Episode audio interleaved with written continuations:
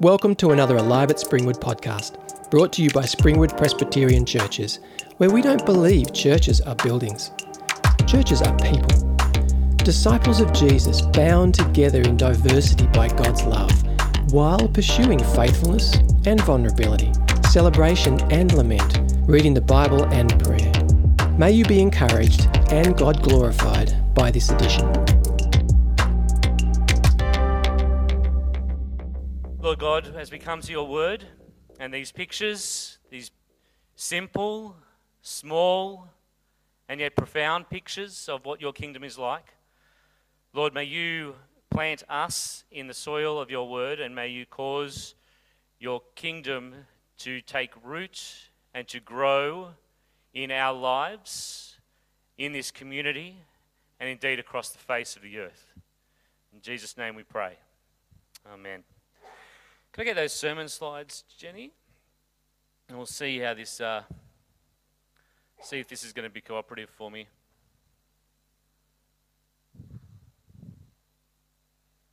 Yeah, good. Thank you. So, some of you may have heard the story of George Muller. Has anyone heard of George Muller? Yep, a few people. Uh, I was actually chatting to someone last week who has a friend who grew up in one of the Muller orphanage homes.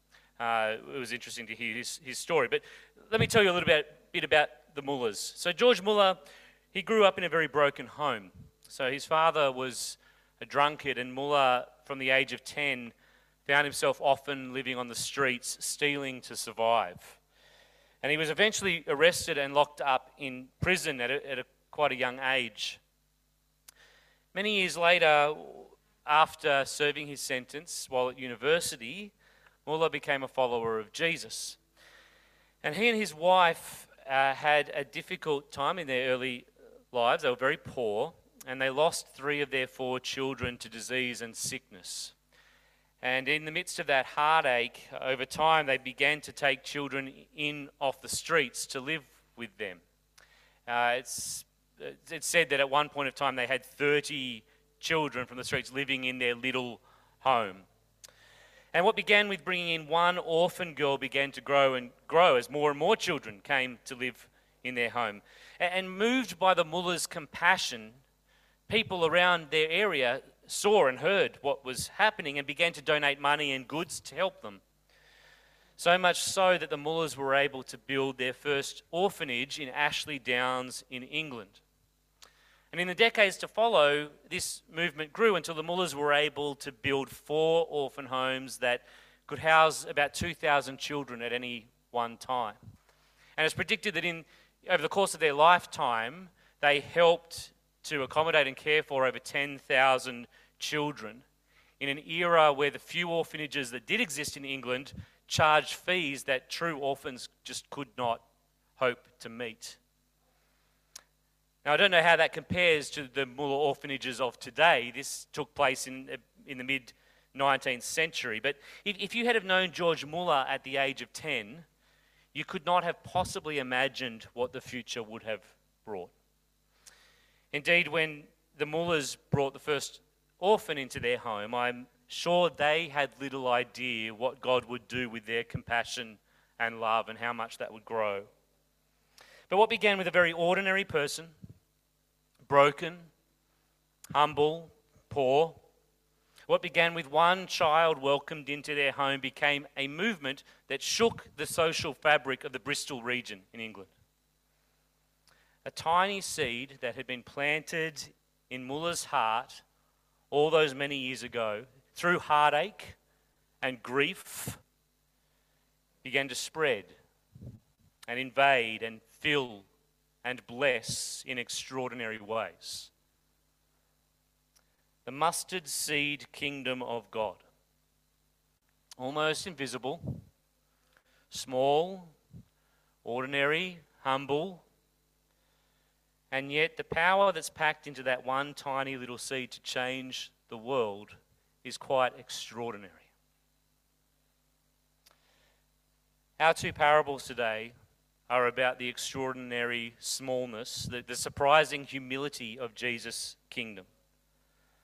They tell of a kingdom that doesn't come with a flash or a bang, but in the silent growth of a tiny seed, or in the humble hands of someone kneading yeast through a batch of dough.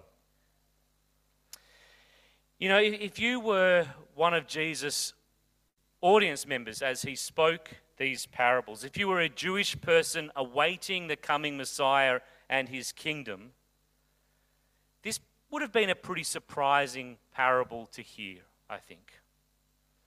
Because if you had asked the typical Jewish person what, what the when it came, if you asked them to describe or give a picture of what it would be like, I wonder what they would have said.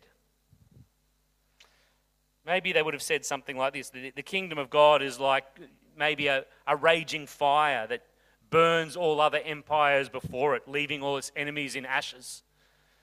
Maybe that's the picture they would have given. Or, or maybe like a cracking lightning bolt that suddenly descends upon the earth in power and might to smash and destroy all other kingdoms. Or maybe like a mighty army riding chariots, armed and ready to usurp the throne through military strength.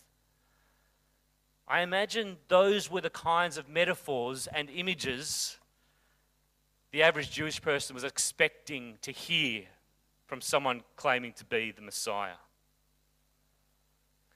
But a seed, one of the tiniest seeds people knew of, or yeast.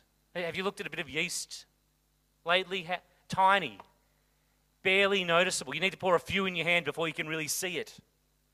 It's not an impressive metaphor at all. If, you, if we got King Charles here to sit at the front and asked him, describe your kingdom is like. I guarantee he wouldn't say a mustard seed or a bit of yeast. He'd say, Oh, it's amazing. Our empire extends across the Commonwealth, uh, across the face of the earth. Jesus says, My kingdom is like a seed, it's like a bit of yeast. A few weeks back, we spoke about how one of the underlying questions that Jesus is answering in Matthew 13 is why has there been such a mixed even disappointing response to the message of the kingdom. And again, Jesus is reminding his disciples this is how the kingdom of God works. You'll need patience, trust, faith to believe even when you can't see. You'll need eyes that can see invisible yeast in dough, and ears that can hear the silence of a seed growing. You'll need to believe that the glory of God can be revealed through the most ordinary and humble people. And unless you can accept the humility of God's kingdom, you'll forever be blind to the wonders that are unfolding. So let's take a, a moment to dive into the, the pictures that Jesus gives us this picture of the mustard seed and the, and the yeast. So, firstly, the kingdom of God, Jesus says, is like a mustard seed that grows into a tree with birds nesting in its shady branches. So, this picture would have been, this kind of picture would have been not unfamiliar for those who knew their Hebrew scriptures. To, to the audience sitting there, it wasn't just a random picture that he was giving, because at various times the Old Testament uses very similar language to describe kingdoms and kings. So in the book of Daniel, Nebuchadnezzar's kingdom, or in fact, Nebuchadnezzar himself, is described as a beautiful tree, large and strong, that provided food for all the creatures. Its would nest in its branches. And in the passage from Ezekiel that we heard just before, we see a prophecy describing this future king or tree who will be planted and grow to become a mighty cedar for birds of all kinds to nest in. So there's a pattern in Scripture of kingdoms being described as mighty trees. So when Jesus says, My kingdom is like a tree, people would have understood, yeah, well, kingdoms and trees, they go together. That, that's, that's an, they're meant to go together. But there's a twist in Jesus' parable here. He's taking that image and putting a little play on it, twist on it. In, in Ezekiel and Daniel, we're given this picture of mighty cedars, tall and strong, reaching right up to the clouds. Impressive trees. But what tree does Jesus liken his kingdom to? A mustard tree. I've learned a bit about mustard trees in the last week or two preparing this, but I don't know if you know much about mustard trees. But here's a picture of the mustard tree on the right and a cedar on the left. Now, there's lots of different kinds of mustard trees. Some mustard plants just almost look like dandelions, like weeds. That's probably something like the tree that Jesus was talking about there on the right. Uh, a mustard tree, though, it's not mighty or tall or vast. In some ways, mustard trees, it can be a little bit hard to tell whether they're trees or bushes, in fact. And there's a vast difference between the cedar picture and the picture of a mustard tree. The mustard tree is actually a pretty invasive plant, and in some parts of the world, it's considered a weed. I think Jesus is intentionally subverting people's expectations in this story. He's taking a familiar image and twisting it. This mighty tree, this mighty kingdom you're expecting, might be a bit more ordinary and messy and simple than you realize. Even when fully grown, it might not be what you expect. So, in just one line, two lines here, in this short parable, there's a focus on the kingdom of God growing and spreading and blessing, but in really surprising ordinariness, surprising ways. The second parable gives us the image of yeast being worked through 60 pounds of dough. Now, that's about 27 kilograms of dough. And uh, I'm not exactly sure. I'll be try, uh, try to picture what that looks like. Um, anyone know how much 27 kilograms would be? I'm imagining something like this, right? So, a big heap of dough. It would take a lot of work to get the yeast worked through all of that by hand. It's probably something like enough to make over 100 loaves of bread. And as the, the woman kneads all this dough by hand, the yeast just invisibly starts to work its way through the whole 60 pounds. And again, I wonder whether there's something a little subversive about this image again when you think about the audience that Jesus is speaking to. Because bread was a significant feature in Israel's festivals and in their history.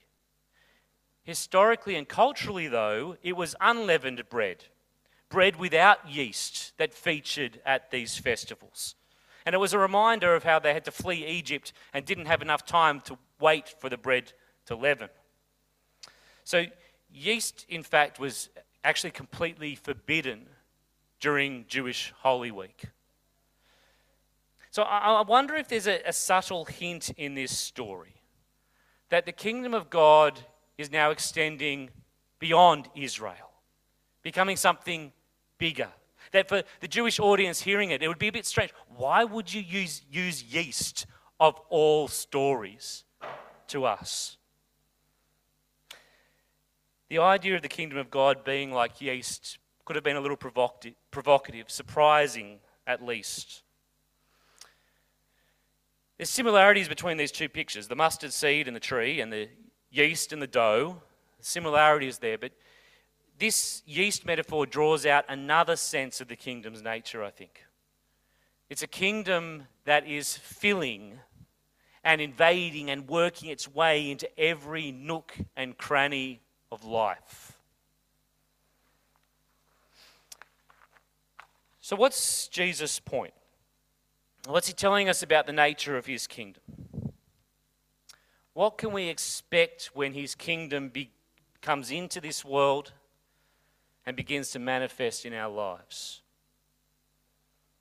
Well, I'd like to explore, explore three things that these parables reveal. Firstly, that Jesus' kingdom is spreading and growing.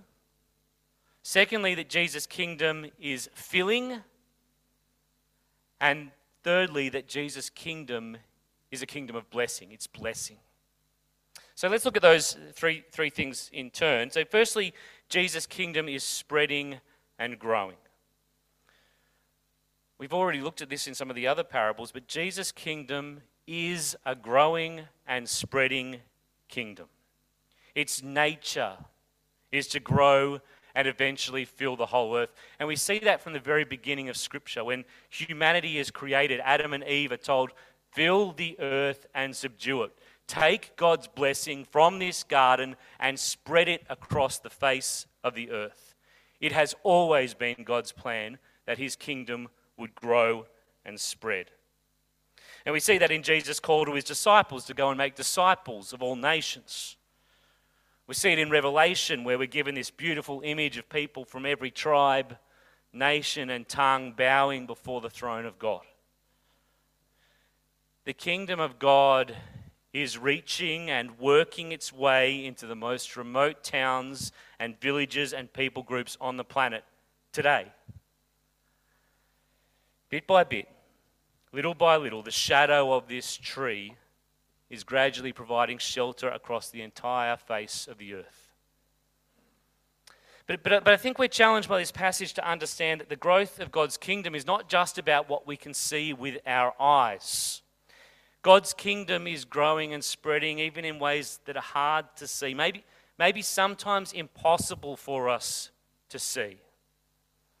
The kingdom doesn't just grow geographically or, or cross culturally, it grows in every place where the people of God live for their king. So when a follower of Jesus chooses to love their neighbor, chooses to give of themselves for another, chooses to go about their work or their hobbies or their interests in ways that bring blessing to others, chooses to spend time and energy sitting with another in their grief, chooses to listen, to love, to pray. When those things happen, the kingdom grows little by little, bit by bit, in surprising and unexpected ways. Sometimes more like a mustardy weed than a tall, great cedar. But the kingdom is growing. Even here in Springwood and Winmalee, the kingdom is growing. In the hard soil of Australian society, we talk about it being hard soil. Well, for those who are involved in open church, I think you often see a little bit of a different side of Springwood and Winmalee. There's a lot of people who want prayer or want to be able to sit in silence and talk to God, who are asking deep questions and seeking where do you see the kingdom of Jesus growing? Or maybe a better question, where is the kingdom of Jesus growing even when you, where you can't see it? And how is God inviting us, you and I, to play a part in the growth of his kingdom? Secondly, Jesus' kingdom is invading and filling. That's a picture of a plant that's overtaking a garden. That's the, the kind of image I'm drawing upon here. And when I use the word invading, I want to be careful in using that word. Obviously, in history, in the name of Jesus, people have literally invaded other countries in very unkingdom like ways. That's not what we're talking about here. When we talk about the kingdom of God invading, what we're talking about is the fact that God has given us a comprehensive, complete story of how the universe works of who we are and of what this world is like. And it's a story that, as you come to understand the goodness of it, it touches every part of life. So that any other story fades into insignificance in comparison to that story. So just bear that in mind as, in, the, in the way that I use that word. Now, perhaps this isn't quite so obvious in the parables here, but the nature of the plant is that as it grows, it begins to take over other plants. And in the case of the yeast, definitely, subtly but surely, the yeast begins to infiltrate every ounce of dough until the whole batch is leavened. You know, in the book of Daniel, we get this picture of, you know, Nebuchadnezzar's dream of the rock that falls out of the mountain and smashes all other kingdoms to pieces and then grows to be a mountain that fills the whole earth as God's kingdom grows, it overtakes. There's no room for other kingdoms. There's no room for these other lesser stories. But rather than smashing with force, and this is the twist that Jesus gives us, rather than smashing with force like in Daniel, rather than a, a swift and sudden usurping of the world's powers, the kingdom Jesus brings is doing this slowly and gently, invading in quiet whispers the nature of Jesus' kingdom is that it does invade people's hearts, it invades into societies and into the ways that we live. In every place where the kingdom takes root, it confronts and it exposes false idols around us. It exposes the things of the world that have captured our hearts and our imaginations, and it exposes things like greed and love of self and the empty chase of happiness and security. And, and eventually it will bring us to the point, if we let the seed grow, of realizing that there is not room for anything else. Indeed, what could any other kingdom or any other story offer that is more than the mustard seed kingdom that has taken root? But more, more than this, the, the kingdom of God is filling completely. And I had this image that came to mind as I was preparing this of the filler you buy from Bunnings. You, you, you know, the, the no more gaps stuff that as you pump it into the crack, it expands like a pillow until there's no space left. The kingdom of God is a bit like that. As the kingdom begins to take root, we soon find that there's no part of life that is left untouched by the kingdom. The kingdom of God, it begins to take over and ask deep questions, even about the most ordinary parts of life. Because the kingdom of God is not content to let us live with a foot in two kingdoms or to move between the two. It says, if this is the comprehensive, all encompassing story of the universe, then it must invade and fill and shape every part of life. For those of us who are working, why do you go to work and do what you do in the way that you do it? The kingdom of God might make us ask. Why do you choose to cook and eat meals in the way you do? Could the kingdom of God even shape that very ordinary place? Why do we respond to someone in the way we do when they frustrate us? Is there another way of responding in those moments? Why do we spend money in the way that we do?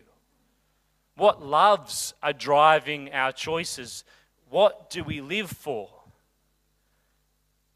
Behind every decision and choice we make, there is a story, meaning, and purpose driving those decisions.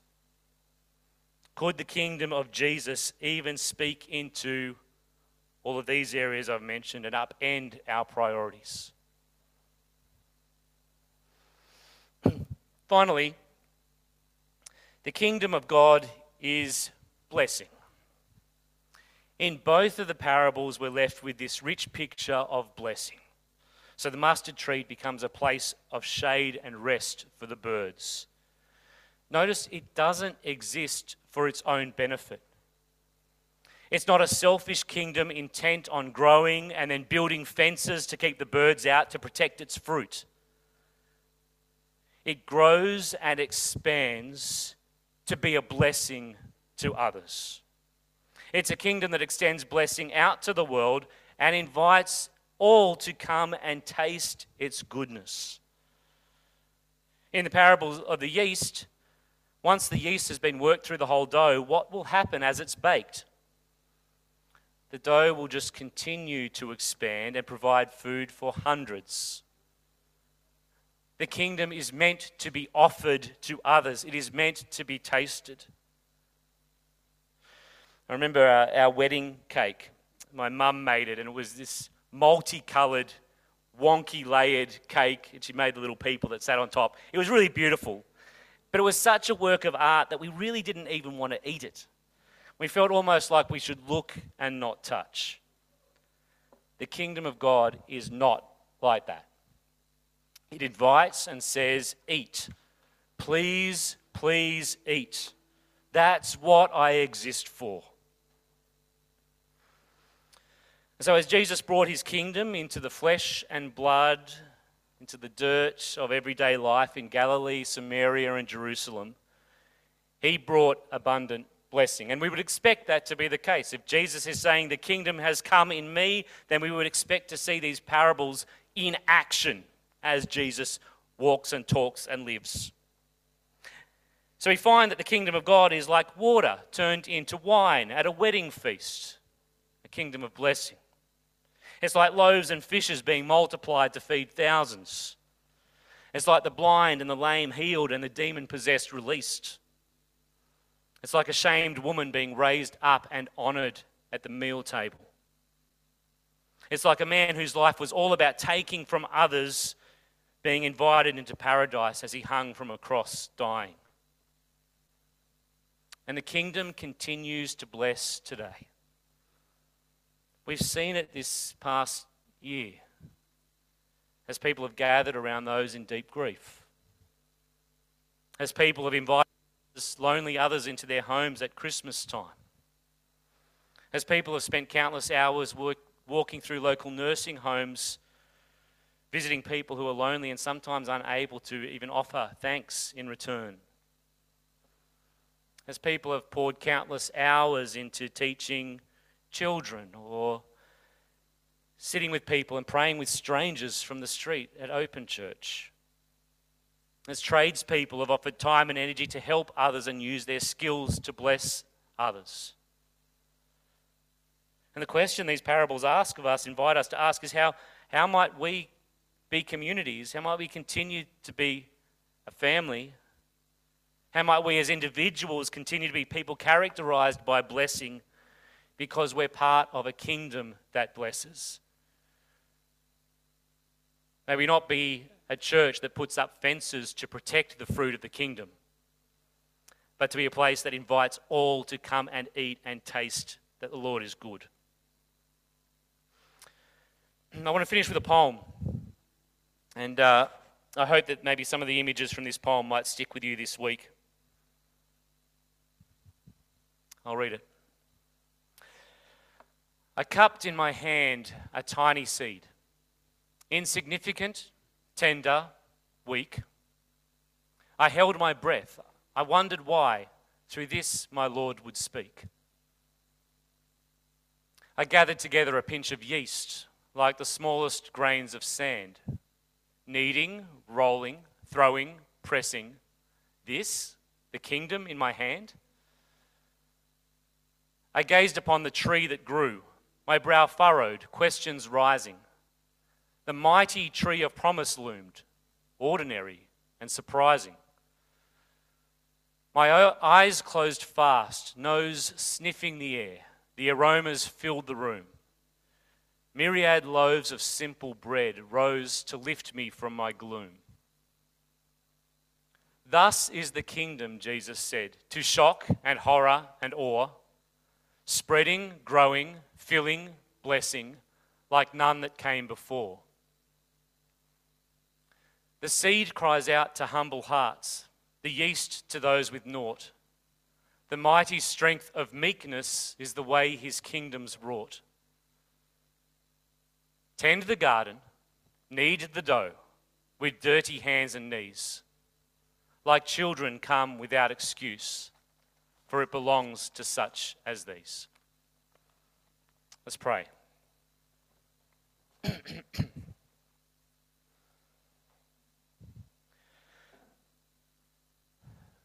Lord, may we be captivated again and again and again by the fact that you have brought into this world, into our midst, your kingdom, a way of being in the world that is so different to any other kingdom or any other story. It is a kingdom of such goodness and wonder and surprising ordinariness that many might not see it. Indeed, many of us, though we have heard of, this kingdom many, many times, often take it for granted and cease to be surprised at its wonder. Lord, we pray that your Spirit would cause us to never lose the wonder of your kingdom and the grace you've poured out in inviting us to be a part of that kingdom. And in response, Lord, may we be people who seek to grow your kingdom, to water your kingdom, to invite others to taste your kingdom here in Springwood and Winmalee and in all the places you put us. In Jesus' name we pray. Amen.